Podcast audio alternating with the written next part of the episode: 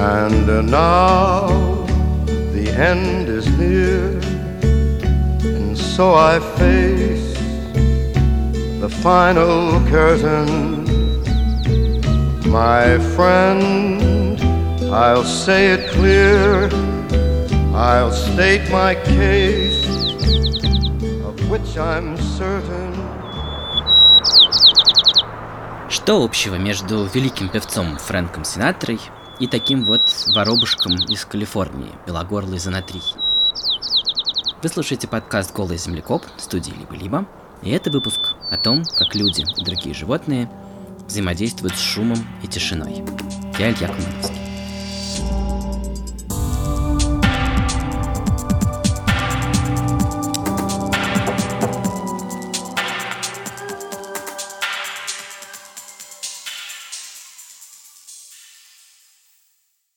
Начале марта 2020 года профессор Лиз Дерри Берри из Университета Теннесси оказалась в районе моста Золотые ворота в Сан-Франциско.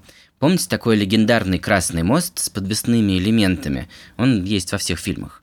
И тут ее поразили две вещи. Во-первых, отсутствие шума трафика. Во-вторых, оглушительное пение белогорлой занатрихии. Профессор Дерри Берри увидела тут уникальную возможность узнать, как птицы отправляют и получают сигналы в разных условиях. Она оставила мужа сидеть с детьми, молниеносно собрала команду и провела исследование. Когда я начал его читать недавно в журнале Science, я сразу вспомнил, как моя дочь весной ругалась, что ее разбудил зяблик, чего в Москве никогда не бывало. Выясняется, что из-за пандемии мы смогли словно воспользоваться машиной времени и услышать, как пели птицы 50 лет назад. Причем дело совершенно не в том, что громче. Оказывается, наоборот, технически они пели тише. Дело в особом диалекте, которым обычно городские птицы не пользуются. 50 лет – это конкретный срок, который установила Лиз Дерри Берри. Ей нужно было понять, как давно автомобильный трафик в этой точке стал таким активным. Но как? Ведь нет же архивных аудиозаписей. Ей помогло, что проезд по мосту платный – она достала данные об оплате проезда по нему с 1937 года и по этим билетикам установила, что таким хилым, как во время нынешнего локдауна, трафик был последний раз в конце 50-х годов прошлого века. А еще, подняв архивные доковидные аудиозаписи птиц 2016 года, Дерри Берри ясно услышала, что стоило только перейти мост и добраться до кустарников и пустошей на другом берегу – и самцы переставали орать фальцетом, как Буратино, а начинали петь вот как Фрэнк Синатра. Они использовали более низкие тона, более качественные трели и другие элементы, которые, во-первых, как говорит сама профессор, сексуальнее, привлекательнее для самок, а во-вторых, распространяются на большие расстояния, то есть позволяют самцам покрыть и защитить от других самцов большие участки. Вот если вернуться к 1950 годам, то мы сможем залезть тем птицам в голову и понять, что с ними происходило. С нарастанием шума машин у самцов, отстаивающих свои гнездовые участки вокруг моста, наступил эффект ломбарда. Этот эффект знаком всем, кто пытается вести беседу и тем более очаровать будущего репродуктивного партнера среди шумной вечеринки – Французский отоларинголог Этьен Ламбард в 1911 году заметил, что люди непроизвольно начинают говорить громче и более высоким голосом, если вокруг шумно. Этот эффект даже стали использовать, чтобы выводить на чистую воду симулянтов, которые хотели избежать службы в армии по глухоте. Если создать шумный фон, человек, притворяющийся глухим, невольно изменит и высоту, и громкость своего голоса мозг будет стараться перекричать таким образом звуковой фон. А вот настоящим глухим, не симулянтам, часто приходится перекрикивать не внешний шум, которого они все равно не слышат, а внутренний. Многие из них пытаются победить мучительный звон у себя в голове. Дело в том, что мозг не терпит тишину и синтезирует фальшивый сигнал. Миллионы глухих, да и слышащих, мучаются от тинитуса или зорного звона в ушах – Сейчас осторожнее, будет неприятно. Это может быть похоже вот на такой звон, писк.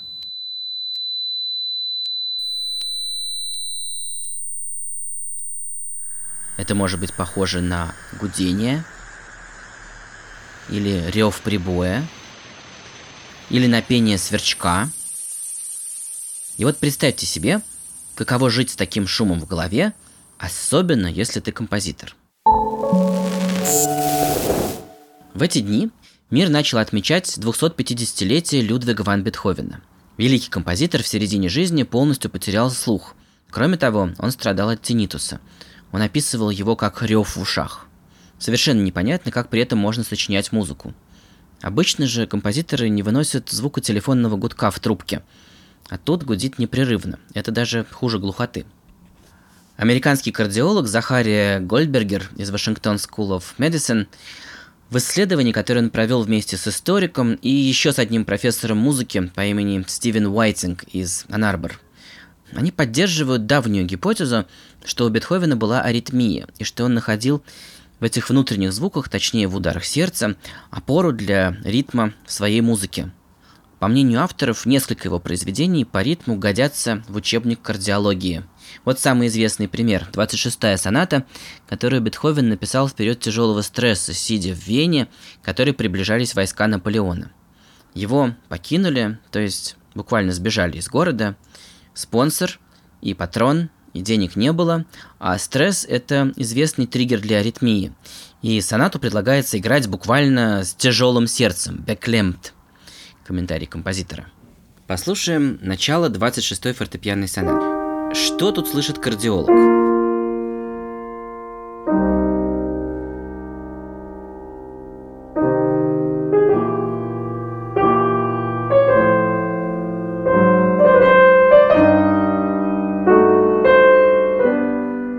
вот что.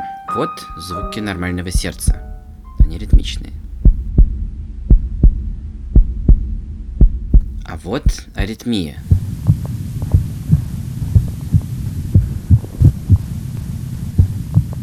Сердце будто пропускает удар, слышна небольшая пауза. Вообще, если она будет достаточно длинной, то может наступить даже обморок тут. Кардиологи даже называют этот узор музыкальным термином синкопа. Вот в джазе так часто бывает.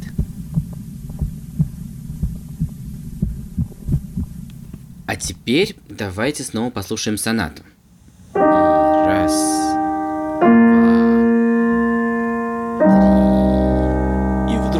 Пауза, пауза, обморок, обморок, обморок.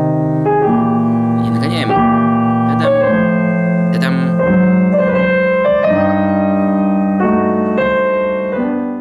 То есть гипотеза ученых в том, что именно аритмия позволила в этом случае Бетховену вообще писать музыку.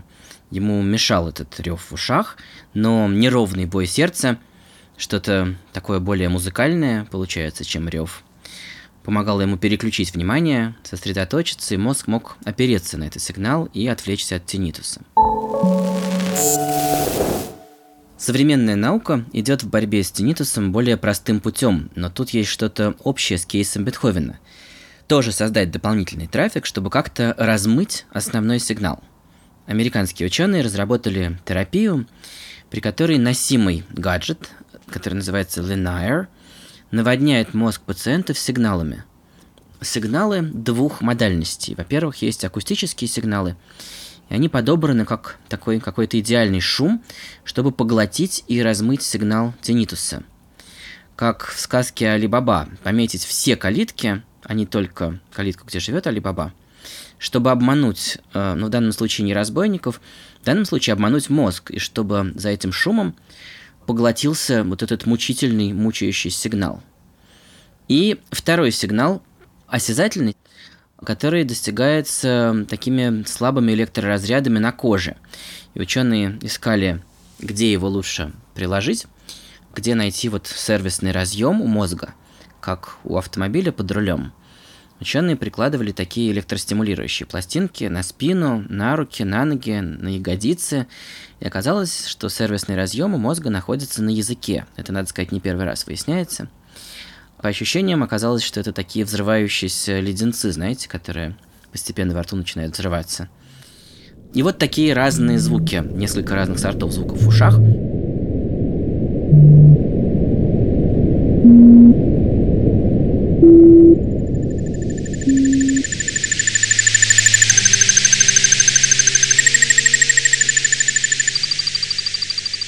Причем неважно, что человек глухой. Часть этих сигналов дают электрическую стимуляцию слухового нерва. Дальше эксперимент был выстроен так. Э, у них было около 500 добровольцев. Они на час в день, э, может быть, два раза по 30 минут, клали себе в рот эту взрывающуюся пластинку, вставляли одновременно в уши наушники и слушали там вот эти разные звуки. И дальше, после 12 недель, у них проходил тинитус. Я смотрел на YouTube, выложено э, полдюжины таких свидетельств добровольцев, и они рассказывают, что день ото дня был этот нарастающий эффект, который через 12 недель стал стойким.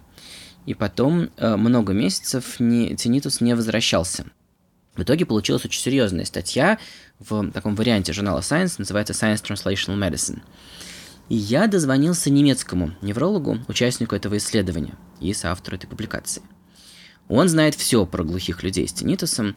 Э, на самом деле, моей истинной целью было, конечно, расспросить его про эту гипотезу с Бетховеном, э, что я и сделал. So my name is Bertolt Langkut. I am a professor of psychiatry at the University Hospital in Regensburg in the south of Germany. Меня зовут Бертольд Лэнгут. Я профессор психиатрии в университете Регенсбурга в Германии. А кроме этого, я исследую нейропластичность центральной нервной системы. Я применяю разные способы стимуляции мозга и почти 20 лет назад стал заниматься тинитусом. Идея в том, что наш мозг стимулируется не одним видом чувствительности, а двумя. В нашем случае это слуховая стимуляция и электростимуляция языка. Это необычный подход, но идея стимуляции языка в том, что там много нервных окончаний. И это такой хитрый способ стимулировать тройничный нерв. So what do you think is actually achieved? А, скажите, какой результат у такой бимодальной стимуляции? Что происходит в итоге реально в голове у человека?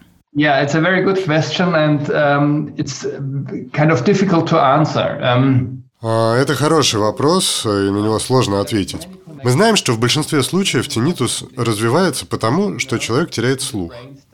Как только у вас начинаются проблемы со слухом, никакой сигнал в мозг больше не поступает.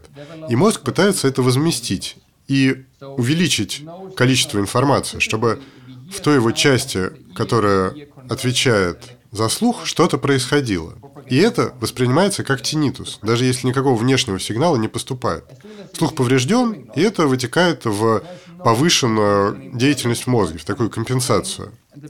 Я предполагаю, что если стимулировать слух и в то же время проводить электростимуляцию языка, мы создаем обходной путь подачи информации в мозг. Даже если слух поврежден, и некоторые звуки не могут быть переведены в сигнал для нервов, с помощью электростимуляции языка мы передаем мозгу информацию. И когда он ее получает, он может понизить тинитус, эту свою деятельность по компенсации тишины. И этот механизм э, объясняет э, наши результаты. Мы используем электростимуляцию через язык, чтобы передать сигналы мозгу, чтобы он успокоил эту повышенную активность. Но почему мозг остается довольным этим, даже после того, как курс лечения прошел и стимуляция кончилась? Ведь потом долгое время никакой стимуляции больше нет, а тинитус не возвращается. Может быть, мозг чему-то учится в процессе? For sure. Um... Наверное, да, есть какой-то эффект накопления информации, он очень долгосрочный. Мы э, знаем по другому э, методу, который тоже использует нейромодуляция, что как только достигается какой-то эффект, он закрепляется в мозге. Иногда, когда я объясняю это пациентам, я сравниваю это с изучением нового языка. Когда вы читаете слово на незнакомом вам языке, вы его забываете. Но если вы делаете это день за днем, вы запоминаете его и в какой-то момент действительно закрепляете это знание на всю жизнь. И, возможно, из-за того, что мы 12 э, недель подряд повторяем стимуляцию снова и снова, мы можем вызвать э, некоторую стабильность в мозге. И тут я не удержался и спросил про Бетховена. Мне был интересен взгляд практика. Какие отношения у глухих людей с тинитусом с их сердечным ритмом? Мог ли композитор опираться на аритмию в борьбе с тинитусом? It's very interesting. I, I, I didn't know this, um, but I'm, I, I think it's um, exactly right what you assume. Ой, это очень интересно. Я этого не знал, но думаю, что ваше предположение совершенно верно. Из того, что мы знаем, у людей с проблемами слуха центральная нервная система становится очень чувствительной к звукам. И, возможно, они настолько чувствительны, что улавливают звуки внутри своего тела. И, конечно, как только они слышат звук сердца, они фокусируются на нем. А это непрерывный процесс, хотят они этого или нет. Есть клинические наблюдения о том, что люди с тинитусом сообщают, что слышат стук своего сердца. Еще одно замечание. При аритмии, как только они слышат аритмичное сердцебиение, они на нем фокусируют внимание, ведь то, что сердце больше не бьется ритмично, их волнует. И как только происходит такое смещение внимания, это ощущение только усиливается. Тогда я спросил, какую роль тут мог играть стресс, ведь Бетховен, когда писал 26-ю сонату, оказался в очень тяжелых условиях. Yeah, so stress is an important factor in, uh, in tinnitus. Um... Да, конечно, стресс – важный фактор при тиннитусе, потому что в состоянии стресса все наши чувства обостряются, и мы уделяем больше внимания всему тому, что мы видим или слышим. И по многим пациентам мы знаем, что в стрессовых ситуациях у них начинается тиннитус. В этом смысле все сходится. В стрессовом состоянии действительно может начаться аритмия, но тот же самый стресс сыграл важную роль в том, что он нащупал и услышал собственное сердцебиение. Когда мы уже полностью собрали этот эпизод, один из авторов статьи о 26-й сонате Бетховена, профессор Стивен Уайтинг, прислал мне свое объяснение того, как ускоренная аритмия слышна в аллегро, обозначенном в рукописи словом «лейбеволь». Вот, послушайте. Mr. Kolmanovsky, this is Stephen Whiting. Here is the excerpt in question from Beethoven's Das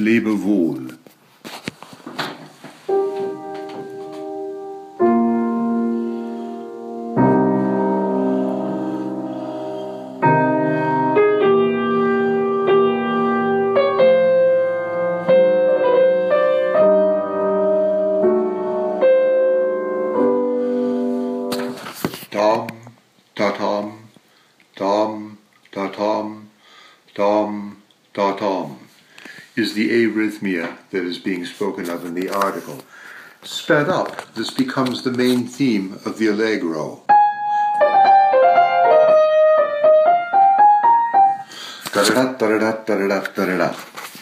I hope that clarifies the matter of Das Lebe Wohl. Take good care. Итак, мозг можно обмануть и размыть вот этот внутренний сигнал в лечебных целях.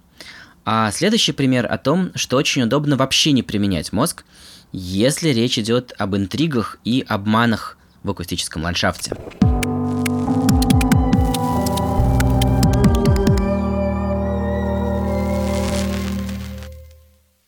Самцы курносы роющие квакши пользуются акустической иллюзией, чтобы обмануть мозг хищника – при этом у их сигнала есть еще один адресат, на которого иллюзия не действует, потому что это единственный герой нашего выпуска, который слушает не мозгом, а ушами, а именно самка этой самой курносой квакши. Вообще у амфибий есть известное такое безмозглое свойство. У них очень глупая центральная нервная система, и многие решения принимаются на периферии нервной системы. Например, решение напасть или убежать – принимается нейронами прямо на сетчатке, исходя из размера объекта, который сейчас перед мордой. И в готовом виде передается в мозг. Если это что-то маленькое, можно попробовать его склевать, а если большое, то надо убегать. Замечательное открытие, которое случайно сделали американские ученые в Панаме. А, глупый мозг – это спасение, когда дело доходит до интриг в акустическом ландшафте. Аспирант Генри Легит на практике на биостанции в Панаме заметил, что самцы курносы, роющие квакши, издают крик э, будто бы хором, совершенно одновременно.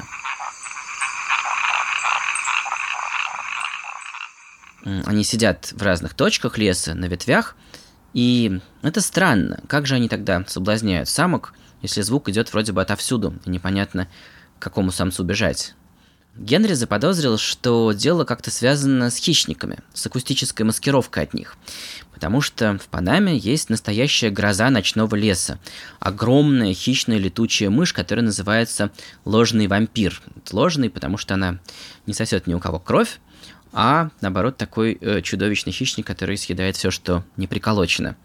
Она летит совершенно бесшумно, полет маневренный, и у нее отличный слух.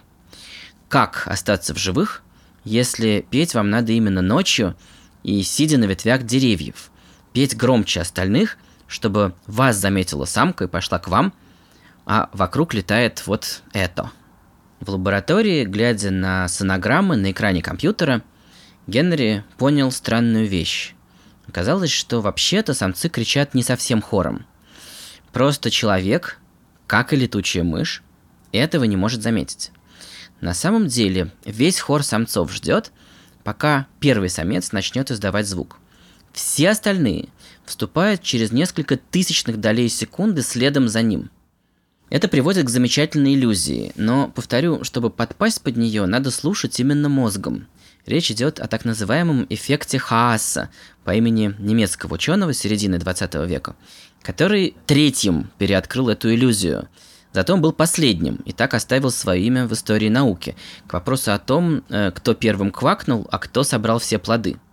Хельмут Хаас ничего не знал про квакш, зато ему платили звукозаписывающие фирмы грамм пластинок. Представьте, что вы звукорежиссер, и у вас есть партия рояля.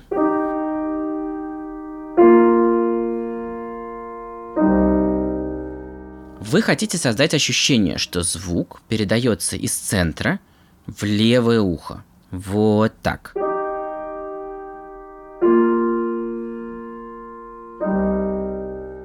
Это достигается легко. Вы делаете из одной дорожки стерео, две одинаковые дорожки. Но правая в какой-то момент должна отстать от левой на несколько тысячных долей секунды, несколько миллисекунд. Тогда мозг решает, что звук идет оттуда, откуда он пришел в первую очередь. То есть, если запаздывает правая дорожка, левая лидирует, значит, звук идет слева. И это эффект хаоса, это иллюзия. Если отставание станет еще больше, если запаздывание начнет увеличиваться, иллюзия пропадает. И ты начинаешь слышать два звука, просто один идет позже другого. Все просто вот так вздваивается. Но если отставание не больше 20 миллисекунд, человек не слышит два звука. Как в случае с роялем. Правый звук не слышен, он замаскирован левым.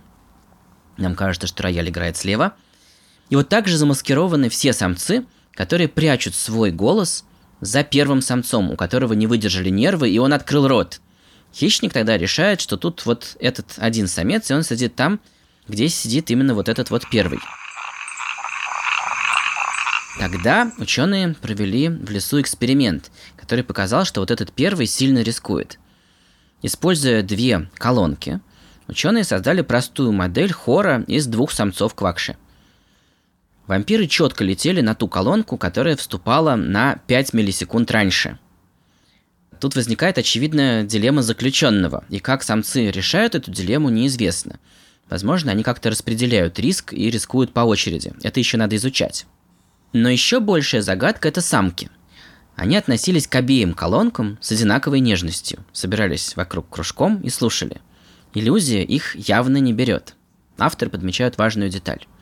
Чтобы тебя не съели, надо успеть вступить так быстро за лидером, что этого времени недостаточно для обработки сигнала на всех уровнях центральной нервной системы, которая работает у млекопитающих и у птиц, вот у нас с вами тоже – вы только представьте себе всю эту мозговую бюрократию. Импульс попадает в мозг. Мозг решает, что это не синий цвет, не кислый вкус, а это, пожалуй, звук. И, пожалуй, это звук, следующий уровень обработки, это брачный крик другого самца. И потом следующий уровень обработки, и, значит, надо бы мне тоже покричать. И дальше еще несколько ярусов для исполнения этого решения. Очевидно, что у Квакш все происходит как-то совершенно иначе – Решение принимается мгновенно, без подключения высших отделов. И вот эта счастливая безмозглость лежит в основе их чудесной стратегии. Скорее всего, мозг самки работает точно так же. Он не портит информацию ненужными обобщениями, а воспринимает сырой трафик на уровне самых низовых нейросетей. И тогда не наступает иллюзия хаоса, ведь звук, в том числе звуковые иллюзии, в мозге слышащего, если только у него этого мозга достаточно.